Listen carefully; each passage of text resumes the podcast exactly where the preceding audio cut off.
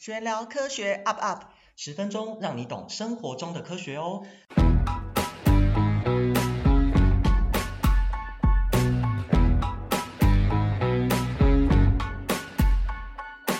欢迎大家收听本期节目，我是刘璇老师。大家好，我是俊佳老师。哎，俊佳，我们今天来闲聊什么科学常识呢？好，我们今天呢也是理化碰上生物喽，好，而且呢我们更聚焦一点点在医学上哈，因为呃我是医学背景的嘛，那我发现呢其实蛮多人对医学有一点误解啊，或是迷思，觉得呢哎是不是医学啊就是靠死背好就可以学了，那呃忽略了基础科学的重要性。好，什么叫基础科学？哎，比如说大家呃在国中学的理化啊、生物啊这些基础的核心概念，这就是基础科学。好，可是你说重不重要呢？当然非常重要啊。好，比如说我们今天要谈什么呢？大家呃去医院有没有拍过 X 光呢？好，或者是诶大家小时候拍的第一张照片超音波，对不对？大家应该都有听过。诶这些其实就是物理在医学上的应用啊，所以非常的重要。好，那今天呢，我们就会一个一个的来介绍，而且很多观念呢都是跟国中的课程有关的哦。好，那我们第一个要来介绍就是 X 光，这个其实我们以前理化课就已经呃有学过了，对不对？有啊，我们那时候不是学过光是电磁波吗？嗯，对不对？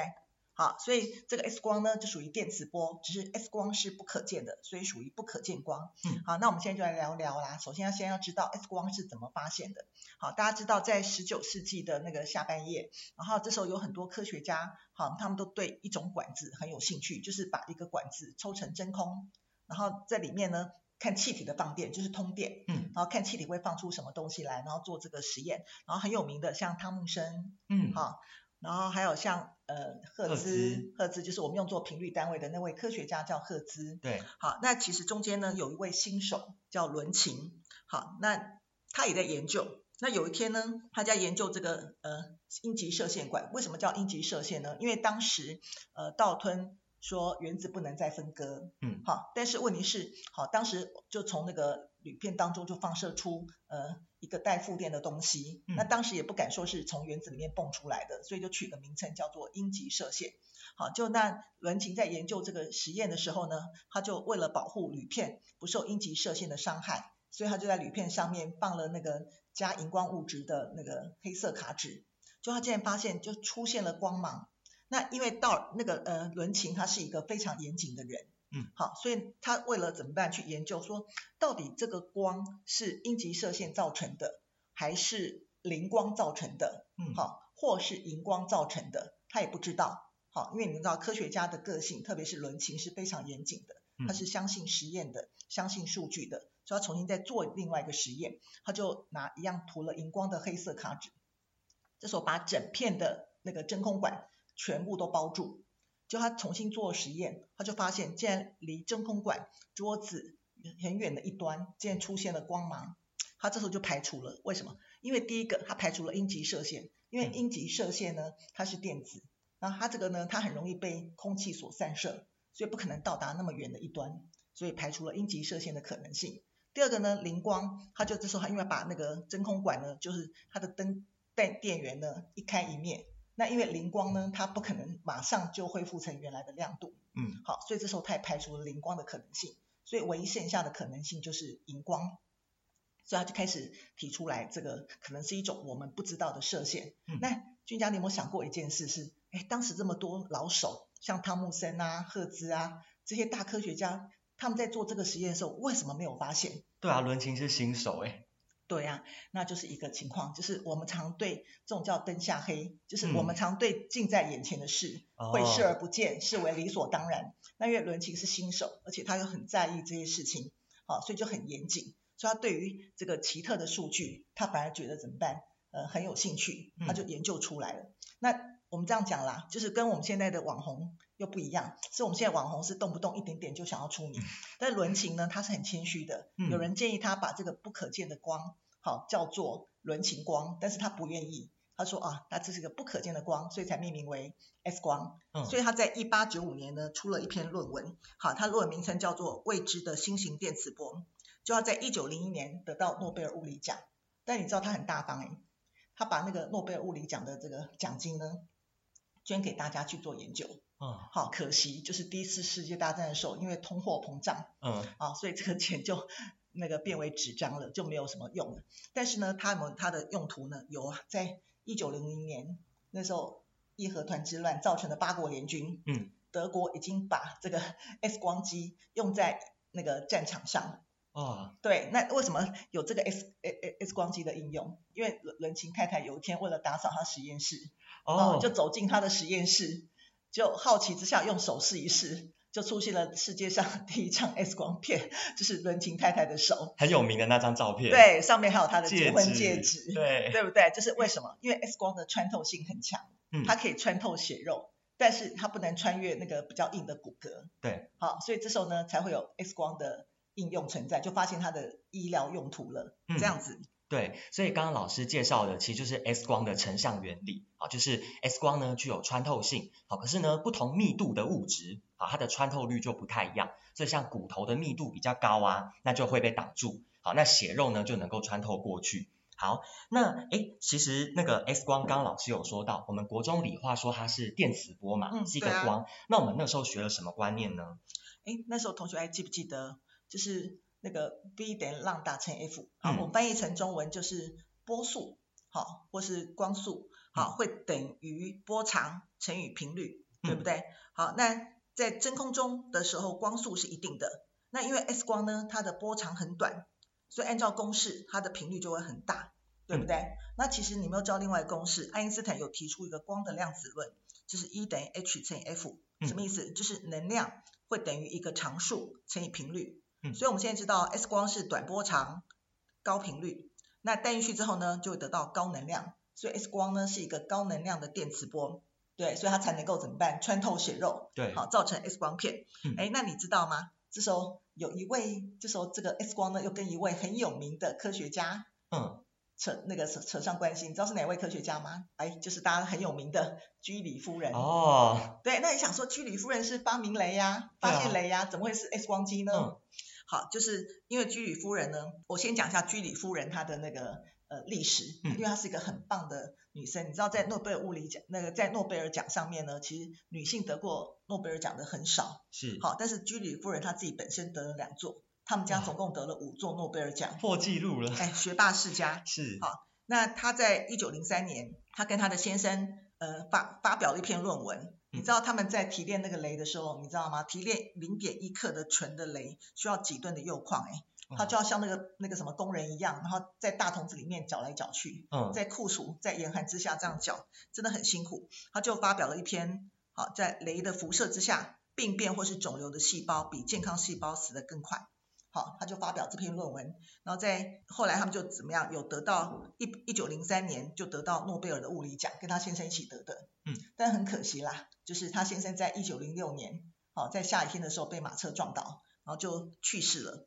好，那他在一九一零年呢，居里夫人就继续研究分离出镭，然后他的放射强度就用居里来命名。好，那在一九一一年，居里夫人一个人又得到诺贝尔的化学奖。好，是这样子，所以他在刚好这时候。第一次世界大战嘛，对，所以这时候就怎么样停止雷的研究，嗯，然后呢就组织了那个移动式的 X 光车，嗯，然后呃号召了一百五十位女性，然后呢他把那个车子叫做小居里，然后在战场上，然后再检查伤兵的身体里面子弹的位置，所以这时候他就决定了这个什么样战役的胜败，嗯，好是这样子，所以居里夫人是很厉害的，但是你要想过一件事，是她后来她怎么办？她去世了。去世的时候就是因为怎么办？他罹患了再生的障碍性贫血，然后就是放射性的伤害嘛。嗯。那当时就有人在猜，猜说到底是他是因为做镭的实验，因为镭也是一个放射性元素吧？对。造成的伤害，还是因为那个拍太久 X 光？对，拍太久的 X 光机了。嗯。所以一样，来，科学家要做实验。对，探究精神。探究的精神。嗯。在他死后呢，又继续怎么办？来研究。我因为我们不知道说到底是 X 光还是镭嘛，嗯，所以竟然在一九九五年就对他的身遗体的样本重新调查做显示，发现他的体内他的镭的含量很低，也就是说他不是因为镭而上升的，那就是什么 X 光的过度曝晒，嗯，所以造成他得到再生性的贫血障碍，嗯，这样子。好，那诶，那为什么 X 光会呃让他有这样呃生理的异常呢？其实我们在国医也有学过啊，就是突变嘛，对不对？因为刚刚有提到 X 光是高能量好的电磁波，所以它其实会破坏我们的基因，那就会导致突变。好，所以啊，X 光其实不是随便乱拍的哦，也不是爱拍就拍。好，医生都会问得很清楚，尤其是谁呢？孕妇。好，如果是孕妇的话呢，通常医生不会直接建议去拍 X 光，为什么？诶，宝呃肚子里有宝宝，对不对？那胎儿呢是细胞分裂正旺盛的时候，那如果发生突变的话呢，就很容易畸形。好，那这时候该怎么办？如果我不能够用 X 光来拍宝宝，那我要用什么方式来做检查呢？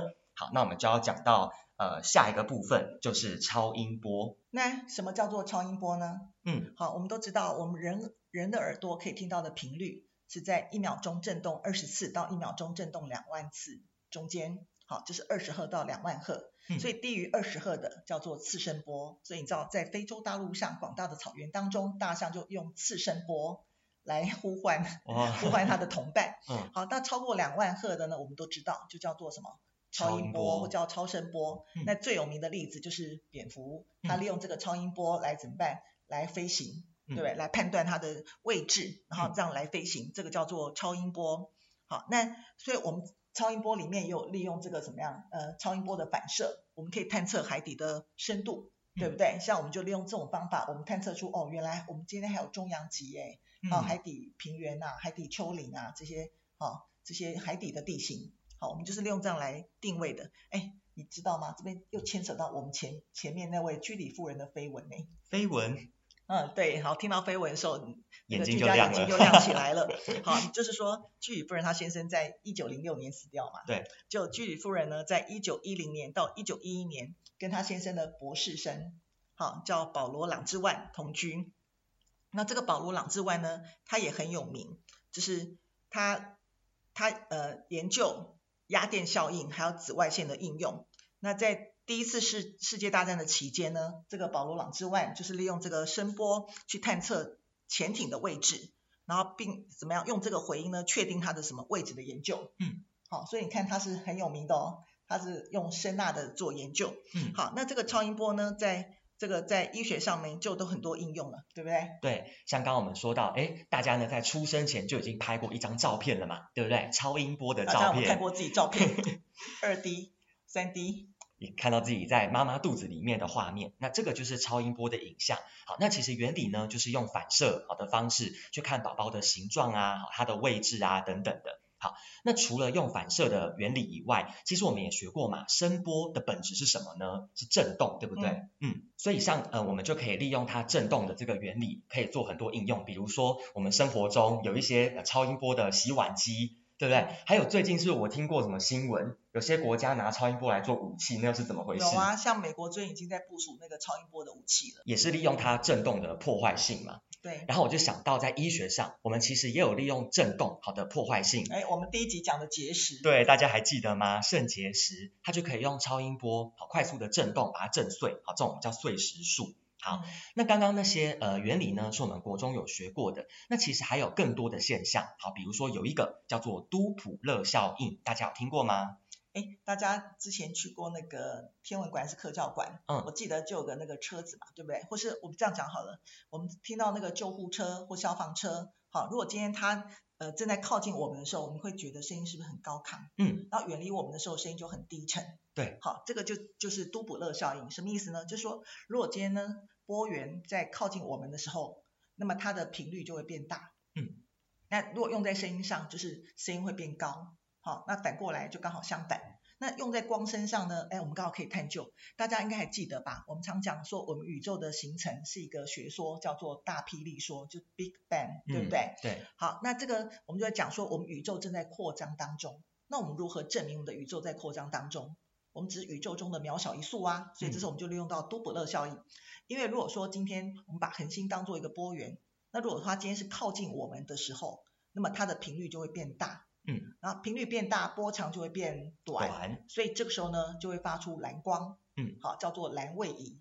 但如果说今天它是远离我们的时候呢，是刚好相反，它远离我们的时候是频率变小，然后呢，这时候波长就变长，波长变长呢，就会趋向于红光，所以这我们观测到我们拍到的影片呢、照片呢，几乎都是偏向红光，所以叫做红位移。那目前我们观测到几乎都是红位移，所以证明我们目前的宇宙是正在什么扩张当中，在膨胀当中。好，所以就是这个都普勒效应用在天文上的应用。嗯。好，那这个现象呢，除了啊大到天文，好小到各位的身体，好，其实我们都有都普勒效应哦。比如说，我们可以利用都普勒效应来侦测好血流的速率还有方向，因为现在心血管疾病是很重要的议题嘛。好，所以呃你的血流顺不顺啊？到底是呃流多快啊？这个就可以用超音波好的都普勒效应来侦测。好，所以呢，啊，讲到这边，有没有发现，哎，我们啊好多生活中听过的应用，其实都可以啊跟我们课程中学的东西连接在一起，对不对？而且这些都是基础科学的重要，所以大家千万不要小看你现在在学的东西哦。好，那今天呢，啊，内容很丰富，又到了我们脑筋急转弯的时间啦。待会呢，我们会问一个问题，好，答案就在刚刚的节目里面，而且很简单哦。那如果你已经是我们课堂上的学生，可以从 Line@ 私讯给我们你的答案，好，会有累积点数哦。那如果你是从 Podcast 认识我们的新同学，也欢迎点连结加入我们的 Line@，告诉我们你的答案，也可以和我们分享，你还想听见什么主题呢？好，或者是你对生活中有什么科学疑问很好奇哦。好，那我们来公布题目吧。哎。题目就是 X 光的能量高，是因为 X 光有什么特质？好，再讲一次，X 光的能量高，是因为 X 光有什么特质？是不是超级简单呢？有听就一定会，请大家赶快写答案，然后到我们 Light 来领取这个奖品。好，那诶，我们下一段还有什么精彩的分享呢？好，因为那个我教书这么多年，那很多人常常在问我读书方法、学习技巧。好，那前面已经介绍了两段，好，关于以前的学霸的学生，好，他们的一些心法，好，那现在就是讲讲我自己从小我是怎么发展出我自己的学习的方法跟技巧，好，那我们就在下一段当中，好，跟呃家长，好，那我们再一起来对谈，好，请大家一定要记得听哦。好，今天的科学要谈的是科学学习，我是培瑜，我是刘璇老师，老师，我们今天呢要来聊一个题目，我个人非常有兴趣，因为呢。这个名字在我们家可能出现过，或是我听过，但是我从小到大从来没有经验过。就是你要谈一谈所谓的理科脑建构法，嗯、这个对于我文科背景出身的人，我非常非常的好奇。老师要不要先从小时候谈起？因为你长到现在这个样子，一定跟你小时候生命经验有关。嗯，有有有啊，因为呃，第一个嘛，就是说，因为我们小时候的那个时代是没有提倡补习，然后但是其实说真的，这个中国从有科举从有科举以来，其实大家都很注重分数，包括我们自己小孩子也都是一样。但是问题是，我的兴趣很广泛，例如说，我很非常喜欢阅读。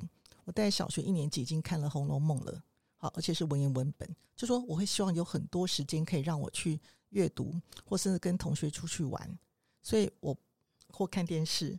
所以我觉得我不太想花所有的时间都在读书上面。好，所以我才开始会想到一些。呃，呃，投机取巧的读书方法。等一下，等一下，老师。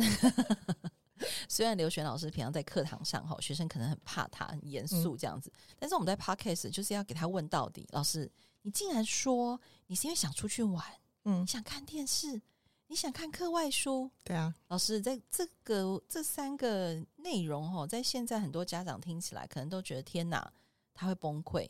更不要说以前那个年代啊，注重分数的年代，或者是说，诶，读书才有翻身的机会的年代，你怎么会有这种 异于常人的勇气跟尝试？当然，我们现在看起来觉得非常棒。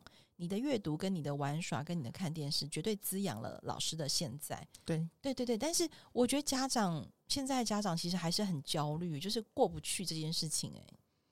我我觉得其实是大家自己都想太多了。这些家长也成长在差不多跟我们一样的年代，然后我觉得他们，嗯、怎么讲，应该应该也也是没有被逼得很紧嘛。大家有没有感觉到一件事，就说我们现在号称解放，但实际上是学生比我们当年更辛苦，而且读得更无聊。的原因是我我说真的，如果今天花了所有的时间都在读那个一点点的东西，完全一模一样的东西，然后反复再反复，我觉得谁都会觉得无聊。对不对？所以，所以老师你的意思就是说，我们今天之所以要认真的来谈这个所谓的理科脑建构法，嗯，其实真的不是只是因为说要让学生多一点时间玩耍，而是说你可以更有效率的，然后更积极的规划你自己的时间，让这个主控权回到你身上，而不是说被爸妈逼着。对，最终是主控权在我身上。例如说，嗯，我记得我小学的时候。你知道那时候我们小学的时候是一个单字就写一面哦，不是像现在写一点点而已。然后数学一天有两百题，四则运算。什么？老师，你到底念了什么学校？老师，你到底在哪念书？我是说真的。然后，然后我我先讲小学的时候，所以那时候我当班长，然后每天帮老师抄完数学题目啊，然后大家就哀声遍野。你知道那时候我练到一个程度，就是我抄完题目，然后我答案就顺便出来给同学了。就这种就是求生的，偷偷给同学老师，我没有偷偷给，就直接写黑板上。光明正大给 老师，是我放学，所以老师已经先离开教室就对了。对，你你的数学老师，对，所以所以我讲的就是说，其实每个孩子都有一点求生本能。那我小时候，呃，我小时候其实没有想到这个名词啦。我现在只讲说我小时候是怎么样想读书的。我想我想读书是因为我希望有更多时间，然后可以回归给我自己。好，然后我更。多时间我可以坐下来思考，好，或甚至你也知道，我们小时候都会跟同学放学之后会去追赶跑跳碰，因为以前都住在学区附近嘛，我们不会越区就读，所以我觉得我就开始会这样想。那我又希望睡眠，哦，我大概九点半一定睡觉，我到高中以前都九点半睡觉，那早上睡到大概七点半吧。老师，你真的是你刚刚过的日子啊，哈，就是回到自己的时间，你刚刚说的，然后有更多时间思考，然后九点半睡到几点？七点半，嗯嗯，你知道这就是多么多么重要的，但是现在却非常奢侈的事情。是的，我知道啊，所以现在常看孩子很多睡眠不足的方法。所以老师其实是很心疼吼，嗯、心疼现在的孩子。我觉得他们，我觉得最重要是不得其法，就说因为他们没有自己思考的空间。那我们小时候是最重要是，呃，有自己思考空间，因为我想这样子做，好，所以我就会去去想办法。那想办法的时候，我就会去调出调整出自己的一个一个方法，例如说。我这样讲好，最基本的求生本能是我我不想每天写抄写的东西，那我就会在课堂上，我就会嗯呃，我数理科分不一样的方法，数理科跟文科分不一样的方法，是我的文科社会科，我在课堂上其实我会差不多自己会做笔记，大概读了百分之七十到八十，其实正确讲是，呃，会在课堂以前上课以前就大约先瞄过做复预习，那个叫预习。那预习的话，你真的都要知道什么地方清楚，什么地方不清楚。不清楚的时候，我就在那个地方用铅笔或是用便条纸做一个大大的记号。那上课的时候呢，老师讲那一段的时候，我就特别认真的听跟做笔记。其他段我觉得差不多的话，我也不见得认真听，我可能就开始找嗯、在写作业，因为已经可以预测到做作业了嘛。对，然后带数理的东西，大概听老听老师讲，其实课堂上带他讲个两题例题。因为当时的课本写得非常好，所以看完课本的逻辑，然后听了两题例题，其实就自己就可以写了。自己应该坐下来找出自己的逻辑。那那我当时又投机取巧，因为我们写题目，当时的题目是要快很准。当时题目绝对比现在更难，因为我们当时国二学的物理是现在的高二物理，所以我们要学得更难的话，就是我们会怎么讲？我可能在回到家做的时候，我会花比较多功夫。回到家其实大部分时间是花在数理上面。就每天固定雷打不动，不不管是隔天有没有考试，或是有没有功课，一定雷打不动。回家坐着思考。那思考的时候，就是我可能不是按照老师的方法，我可能会自己搞怪，多想两种方法，然后看哪一种方法快更好。那如果真的取决难项，会跟老师讨论，因为我觉得当时老师水准还蛮不错的，不怕我们这种学生挑战，就是不不会去敷衍学生说哦，课堂来不及了，那个 不要问。我们当时老师会很认真跟我们讨论，所以我觉得。呃，这是我从小就会开始去做这些布布局，就跟我们在下棋一样嘛。我们下棋的时候不是都要先布好局吗？不可能说 一个棋子一个棋子慢慢慢慢玩嘛，对不对？所以我觉得这个东西就是我我们小时候的求生本能。好哦，所以你刚刚说了一件非常非常重要的事情，就是你会在上课前，嗯，为了节省时间，然后你会先预习。对，哎，我觉得这个道理哦，就是可能很多现在在听这段 podcast 家长哦。也也知道说，哎，对，要做这件事情，但是他可能自己从来没有做过，或者是他从来在做的过程当中，他不知道原来这件事情是有意义的，哦，所以你刚刚讲到一个细节，我帮大家再提醒一次，就是预习的时候看到懂的，当然就 pass 过去，嗯，不懂的时候你会做一个记号，会上面写我的问题，对，而这个记号跟问题就让你在隔天的课堂上，你会在那个部分特别的付出专注力跟注意力，然后于是那个部分你就解开了疑惑。对对，这件事情，我觉得我刚刚这样帮大家整理完哈，大家应该要更可以明白，就是其实刘老师想要跟大家谈这些方法，绝对不是只是因为要所谓的高分，而是说我们身为一个学习者，可不可以把那个学习的主动权回到自己身上？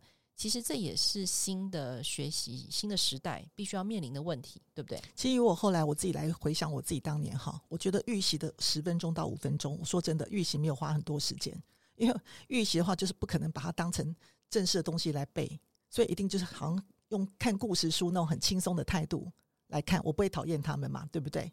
所以这时候我在读的时候，我再顶多花个五分钟到十分钟。可是课堂上的时候可以帮帮助我聚焦在我最不会的地方。但是不是这样就好了？是回去之后还要写下来。对，你刚刚有说笔记，你说你回去的时候你会坐下来想一想今天上的事情，然后你刚刚讲了一句话，我特别写下来。你说你会试试看用自己的方法来解题，不要只用老师的方法。嗯、对，因为有时候嫌老师的方法写太多。写太多行了，我们只想两行结束。就是你觉得，哎，事情可以更有效率，然后更让你赶快可以去玩，然后可以去看电视，可以去看课外书，这样。呃，而且因为最重要是我，我比较喜欢经过自己的思考得到的方法，啊、我觉得那东西会变为自己的。但如果今天按照老师的方法，只是按照老师的步骤写，那不是我的东西。任何东西都是需要反刍，从小就很有主控权哦。哎，对啊，哎，我觉得这件事情非常重要。就是我们在谈方法的时候，家长们绝对不要只有记到方法，就是我们如何让一个孩子、一个学习者，不管你是大人还是小孩，你愿意把主控权放在自己身上，而且在那个把主控权拿回自己身上的时候，会遇到另外一个难题，就是我接下来问老师的。好了，就是你开始预习了，对不对？嗯。然后你回去开始思考，开始解题。可是这一路上总不会这么顺利。然后接下来你会做什么事情？因为老师，你总要面临考试嘛？嗯，那这样接接下来就会问啊，那脑科建构法第一步预习，那接下来呢，我们要做什么？呃，我应该就会排读书法，呃，读书的计划。我我这样讲好了，呃，我国中读的是私校，嗯，我每每个礼拜就有一科周考，然后那个周考呢，就是从第一周考到当周，又说第六周就从第一周考第六周，第十周就从第一周考到第十周，然后每个月有一次大抽考，那抽考是你连什么科目、什么范围都不知道。好，这种这样来读，然后利用这个成绩呢，大概就分一次班，就是大家还要分 A 段班、B 段班，在当时的时代，所以带我就是要排一下计划，就是以终为始。所以我这时候，因为对我而言，我就会跟老师，还要跟我爸妈讲，就说不要理我每次的小考，就说因为如果每天去背那个解释默书背到一百分，我觉得那没有意义在。好，我说你只要看我的大考，那看大考的时候，我这时候我就自己也会排一个。计划，因为我说我说真的，因为我觉得，如果平常每天就有在在读书的那个习惯的话，就是思考的习惯的话，其实到考前稍微读一读，我觉得以国中的分量而言，应该不难。因为例如说文科好了，好像像文科，我刚才说有预习，然后上课听已经，如果平常有读课外书的话，大家已经可以听得百分之七八十。考试前稍微读一下，好，然后这时候呢，考完之后一定有错题本，就自己要把自己。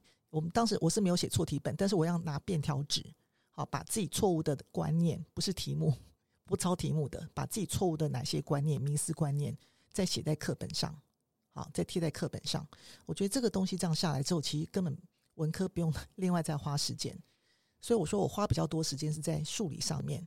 那数理上面其实就是我刚才讲过，你如果你今天保持每天思考，基本上数理我认为到考试前那个叫实力，不应该临时抱佛脚。哦，因为我每天都在浸泡在这些题目当中，然后也许在大家可能会想说啊，以前那个年代跟现在不一样，可是我觉得应该是说内容的部分可能不大一样，就更难。我们以前学的更难，对对对对对，所以大家不要回去那个年代了，我们不想回去那个年代。但是有一个很重要的精神，就是说啊、呃，你自己根据你自己的时间，然后你去规划时间，然后听起来啊，老师。你在做这些事情的时候，哈，我刚刚听了，从你的目的到你的方法，到你排图书计划，然后你回头检视你自己，哈，你在做这一切的事情，你都非常的甘愿呢。对啊，原因是原原因是因为这件事情都是我自己做的啊，都没有人来逼我啊，对不对？大家都会问啊，为什么你会长成这样？我觉得家长应该现在过不去，就是说他。眼前遇到他自己的小孩，都不要管别人家邻居的小孩好了，嗯，他自己的小孩就是不会主动啊，没有动机啊。其实我要强调一件事，是我们现在在讲阅读素养，可是我觉得连现在的阅读素养都是片片段段的阅读，都是被大人、被老师、被家长逼着读，便叫所谓的阅读素养。可是我觉得我自己从小的阅读是心甘情愿坐下来看，就是不是只有文学的书，然后科普的书也看，好，科学的书也看。我觉得那是因为，我觉得素养其实可以，我觉得阅读啦，阅读其实可以培养一个一个人的动机。因为如果你看了很多书，当然家长对于孩子选择什么书来看，其实要稍微做选择。好，例如说，我觉得不是让他们看什么奇幻小说哈那些东西，我觉得要帮着孩子选择。例如说，从书里面其实可以看到很多很多呃呃一些名人。他的一些生活，例如说，你可以看《居里夫人传》。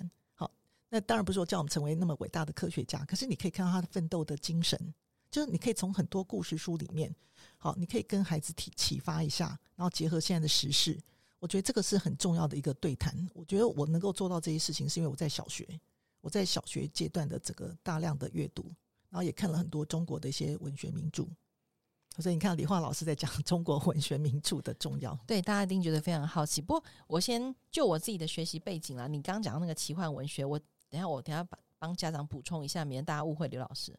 就是奇幻文学，可能就很多家长确实会不明白它的价值，啊，也确实是我们以前那个年代比较少、比较少有机会接触到的文本内容。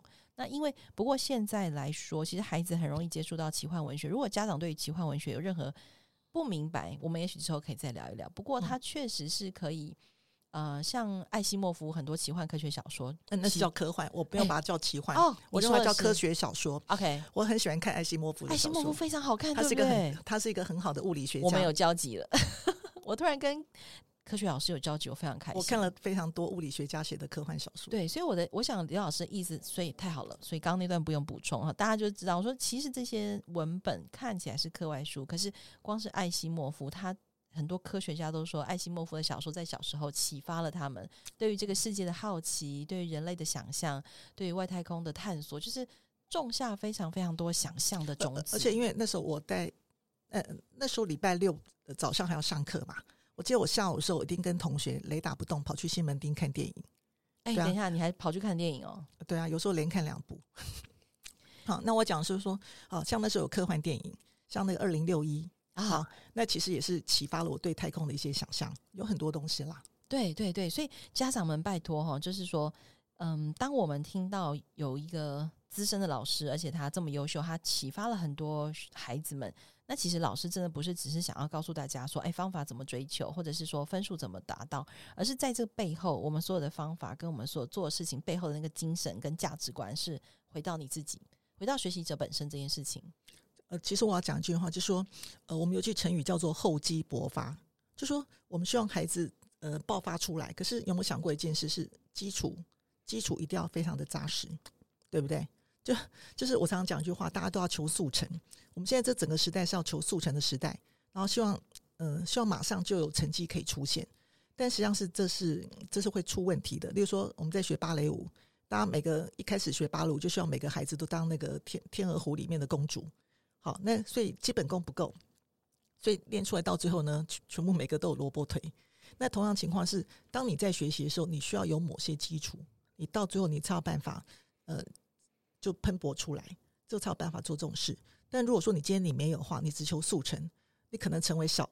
我最近才看到一个名词，叫做“小镇做题家”，就是狂狂写题目，叫小镇，在小镇上拼命的做题，叫小镇做题家。你可能刚写，你觉得觉得前面跑得快，但是大家知道一件事，因为我教书教太久了，我常看到太多这种孩子，这种叫做先发未必先至，所以都会出这些孩子，其实到到高二或甚至最。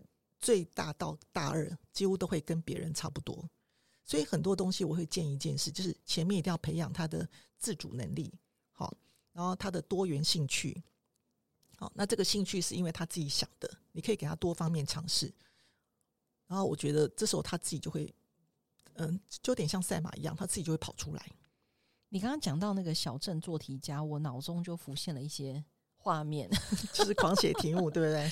对呀、啊，因为你你想想看，就就像我们现在在录音的此刻，呃，前两天刚好是周末，好，然后那个我的、嗯、我最近开始上脸书了哈，写一些文字这样，然后我就看到我的脸书朋友们的，只要是爸爸妈妈，不管你是高中、国中小学，都在焦虑。老师，你猜他们在焦虑什么？段考。哎，果然是。但很奇怪，我记得我小时候的时候，我我国中的时候断考，我们全家出去玩，然后说你要不要去？我说啊，明天要断考，今天不能去，就大家就跑出去玩，没有人来理我。真的，就是我觉得以前的爸爸妈妈有一种优雅跟自在，那个优雅跟自在可能是来自于相信孩子，也有可能是来自于他们觉得啊，反正这个事情我交给学校专业老师，因为以像我自己爸爸的教育程度就不好嘛，所以他会觉得说，哎。我我都搞好老师的话，老师、嗯、老师也给他搞好这样子，老师会帮我们把小孩教好。可是，嗯，先不管那个时代跟这个时代的很多不一样哦。不过有一个我觉得很重要的事情，就是身为爸妈有没有好好相信小孩这件事情。我觉得老师你要不要，既然都聊到小时候了，你要不要讲讲看你小时候那种被家人信任的感觉是什么？我也许可以唤醒更多家长去信任他们的孩子。我这样讲好了，我并不是永远都一百分或是第一名啊。因为等一下，老师这句话讲三遍，你这样会安慰到很多人。老师，我我先这样讲，原因是为什么？因为我们那个时代哈，我们那个时代就是没有脸书嘛，好，然后也没有 LINE，哈，然后也只有电话联络，电话基本上都是我回到家我自己接的。小米，好，然后那个家长会联络单也也都是我签名的，我伪造签名说妈妈不去，好。老师已经过了法律追溯期，我们原谅你。啊、对，对，然后呃，我是说真的，我们那时候也没有联像那现在那么漂亮的联络簿诶。那时候我们就是自己拿个小本子自己抄，所以那时候我自己当干部，常常就跑来跑去，所以呢也没有有时候没有听到老师在交代功课。我们那时候也没有抄黑板联络簿那种习惯，就上课自己听自己抄，所以基本上有时候会隔天忘记要那个有考试那件事情，然后就有时候考个零分，或就是如果有读啦，就当然有分数；那没有读可能会零分。那我觉得。爸爸妈妈好像也没有因此而骂人。呃，不过我说句老实话，因为当时也没有联络部登记分数，也没有周考成绩单，我觉得这是一件很好的事。我们可不可以现在那个来做一个诉求，就是减少联络簿上让家长会胆战心惊的项目，包含小考分数啊这种。嗯，但是有点，就是我觉得你你刚才讲了一件很好，我刚才一直在想到一件事，是从小到大，我觉得第一个阅读，第二个信任。我觉得让我们达到一件事，是我慢慢的知道我自己是什么人，我的潜力能够到什么地方。所以当一次不好的时候，我不会因此而看不起自己，或觉得好像整个世界崩崩崩崩塌了。我还是会自己努力，好去做。呃，我我我之后可以达到的是，因为我知道怎么去调整我自己。我记得有一次吧，那个考高中高中的时候，因为玩得太凶了，到全校四百名，我想说怎么会有这种事发生？等一下，等一下，你本来都第几名？对，前前几名，然后我们要 before 跟 after 来，再帮大家重复一下，以前是前几名，那某一次考到第四百名，对，全校，然后后来后来就是一句话嘛，啊，爸爸就问说为什么，我就跟他说啊，因为就玩过头，他说哦，那下次记得回来，就这样子而已，啊。那时候就这样结案，对啊，哇，那因为我我我我现在就要回到一句话，就是您刚才讲的，我觉得我们今天小时候的一切东西，啊，包括我们看的书，我们接触的人事物。我们面临到的一些反应，其实都是帮助我们在了解我们是什么人，我们可以成为什么样的人。因为当然，当然不可能说永远沉浸在我们原本是什么人，而是说，所谓教育就要让我们成为更好的人。但是，我觉得今天我们所有的情况，我看到的情况是，家长从来没有想让孩子了解自己是什么人，他们也不了解自己的孩子是什么样的人，所以才会焦虑。甚至我看过，你所谓焦虑，你真的以为是成绩不好的家长才会焦虑吗？有时候是成绩很好的人的家长还在焦虑，好烦哦！就是成绩不好要焦虑，然后不好也要焦虑，不好也要焦虑，这样是。像你在教学现场压力应该超大，对不对？我我我自己是还好，但是家长跟学生有时候自己会焦虑，然后会把焦虑投射到我的身上。哦，就是他们失去了一个自己的方向，就想说，哎，我就好像来拜神拜老师，就会来问我说，我孩子可不可以？然后。我我曾经有一次吧，当导师的最后几届，我跑去学算命的原因，就是因为他们每天在问我说，当老师这一趴，我们等一下再聊。我我也很好奇，你后来回到学校之后啊，就是你在学校的这个，嗯、因为我知道老师是呃公立学校老师，然后教了数十年，这个我们等一下再来聊。好，好，我们再回到小时候，你刚刚讲到，我觉得是语重心长的提醒啦，就是说你相信，然后你的父亲跟你的母亲也相信，然后你自己也在那个位置上不断的调整你自己。想要成为一个更好的人，而且我觉得最重要是他们没有给太多的关注或是压力在身上，就是有关注但没有太多，然后有压力小小的关关注是在十一住行上，不是在成绩上。Okay, OK，好，所以我我老师，你知道你其实刚刚讲的这段话，跟我这几年在推动很多父母教育的时候遇到很多难题是有关系的。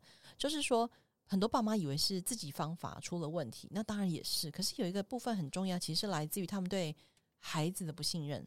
是。然后对这个体制的不明白，然后对未来的莫名恐惧，他就合成了一个对于孩子现在的压迫跟不适当的方法。对啊，像我我新课刚实施之后，很多家长在跟我讲嘛，然后在讲说他们他们认知中的什么呃新课纲等等。我说你确定你去查过教育部的网站吗？都没有看过。我说你从哪边听到？说家长中间讲的。我我说你不去问真正的缘由，然后再听中间。我说问道于盲。自己在幻想很多事，然后就压力越来越重，那那就不对了。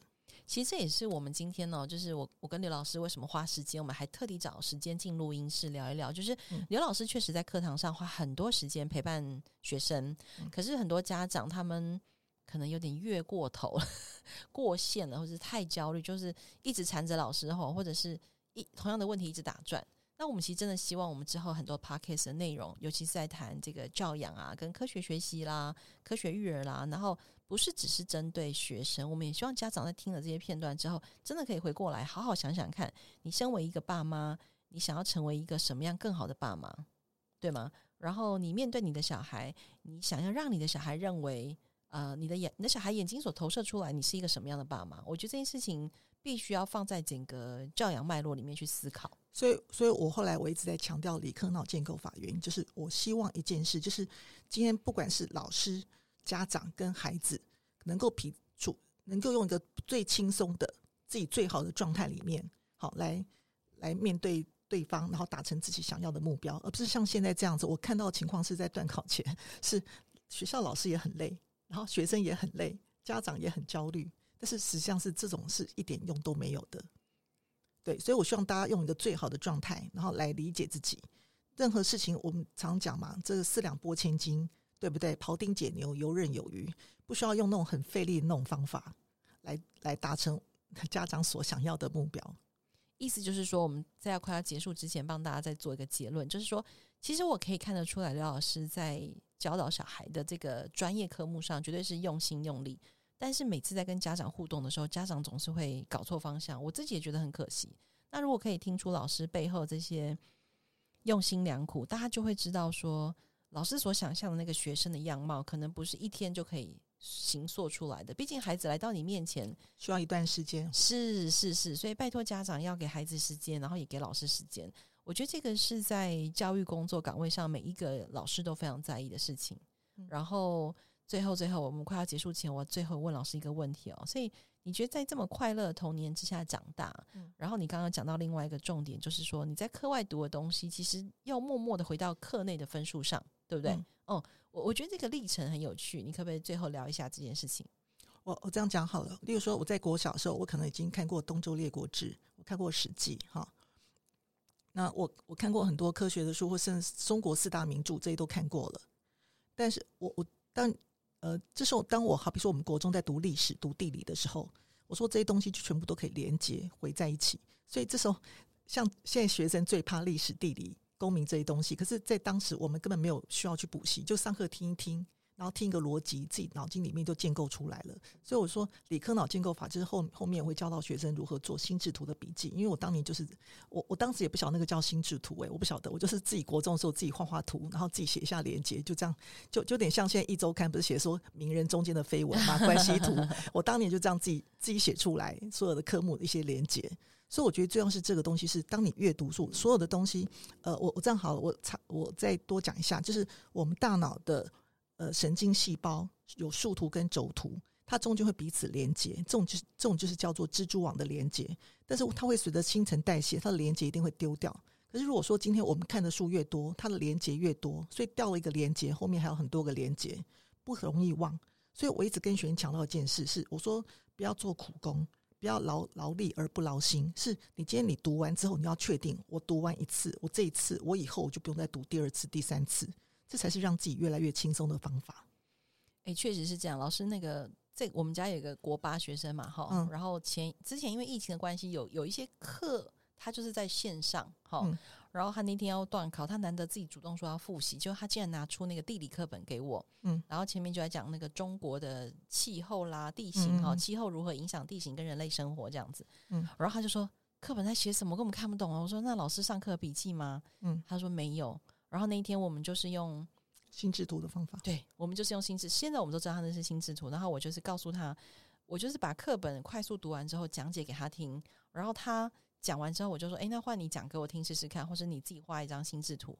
然后他就说，突然说，哎，我都会了耶，就是什么考题就都会写了，这样。这其实是我小时候读书的时候会自己编个故事，啊、就说课本上不是有这些文那个段落吗？我会自己编个故事，把它串联在一起，一个逻辑。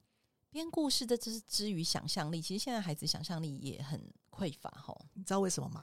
因为其实我们现在阅读区，我说不是打电动，是我们的阅读区，其实跟大大脑的创意区是结合在一起的。哦，对对对，这个是必然的。就是我们在看很多脑神经科学书里面也，也也只会提到这件事情。所以啊，那个我忍不住要劝示一下 家长啊，拜托，就是逼小孩读书的时候，自己也要读书了哈。像我就常常跟我的家长讲，你们都不读书，然后我读书会开的书你们也不读，那你们怎么可能教好小孩，对不对？因为其实我觉得这样好的，这也连。连接到之后我要讲到的，我做科展怎么那么会有创意，或是我在做事情的时候怎么会有那么创意？原因是因为我觉得阅读其实可以帮助你很多点子的产生。对啊，所以呢，我们这这个节目是给家长听的，所以家长听完了前面的方法哈，你可以想想看，我们要结束之前提醒大家，就是除了听了刘老师给的方法之外，你可以试试看用这个方法帮助你自己。再重新进行所谓的成人学习，好，活到老学到老。嗯、那如果你学会了这些方法之后，诶，而且你也非常受用，那你再回过头来去帮助你的孩子去理解他在刘老师课堂上所学的，我相信这一切会相辅相成，然后你们亲子关系绝对也会变好，亲子关系变好，功课就会变好，对不对，老师？对啊，因为其实分数要考就是那些东西嘛，我们必须说实话。因为我实在，因为我实在不相信，我看过太多例子了。就如果孩子今天一回到家，家长就追他，今天几分？怎么考那么烂？回家赶快读书。我说我不相信这种气氛会很好，因为孩子会怀着很不高兴的态度去读书。这个部分我们等一下来聊一聊。就是老师，你身为学校老师，你如何看待分数、学校分数这件事情？在你过往的教学经验、呃，可是我看待分数角度可能跟一般的老师没关系。等一下让你好好讲。好，今天再度谢谢刘老师，谢谢，拜拜。拜拜。